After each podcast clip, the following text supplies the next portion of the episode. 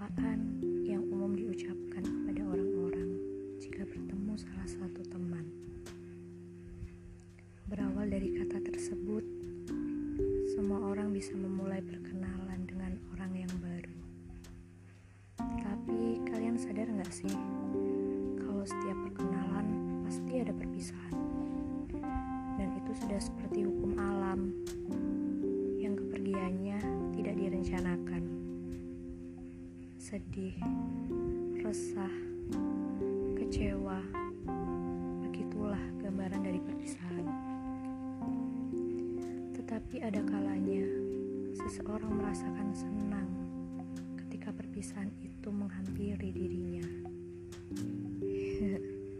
Aneh ya, tetapi memang itu yang terjadi. Perpisahan memang tak diinginkan oleh semua orang, tapi kita semua harus bisa menerimanya.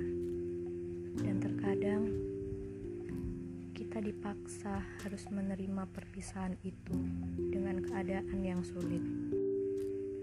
Sejatinya di dunia ini hanya sementara.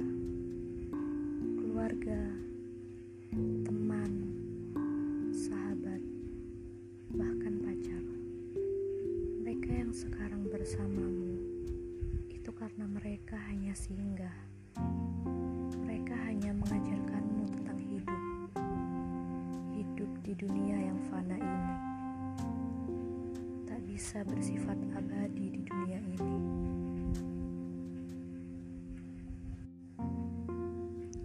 Aku hanya berpesan, sambutlah mereka yang datang di hidupmu dengan baik, dan jangan paksa mereka untuk selalu menetap di hidupmu.